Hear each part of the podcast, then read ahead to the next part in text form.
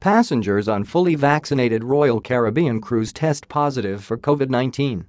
4 vaccinated adults and 2 unvaccinated children test positive for COVID-19 on board Royal Caribbean Adventure of the Seas.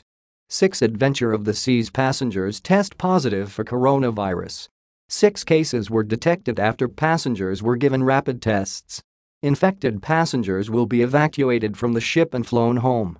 Royal Caribbean Group announced today that 6 passengers on its Royal Caribbean International's Adventure of the Seas cruise ship have tested positive for COVID-19 during post-voyage testing. Passengers on fully vaccinated Royal Caribbean cruise test positive for COVID-19. 4 vaccinated adults who were traveling separately tested positive, as well as 2 unvaccinated children who were in the same party.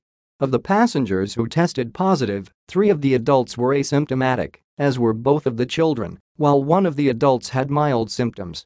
Royal Caribbean spokesperson Lion Sierra Caro said that the positive tests were part of routine tests taken at the end of the voyage, so passengers can produce proof of negative tests required to return home.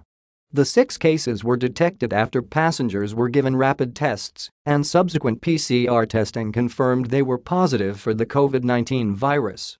After testing positive for COVID-19, infected guests were immediately quarantined, and their travel parties and all close contacts were traced and tested negative, the company said.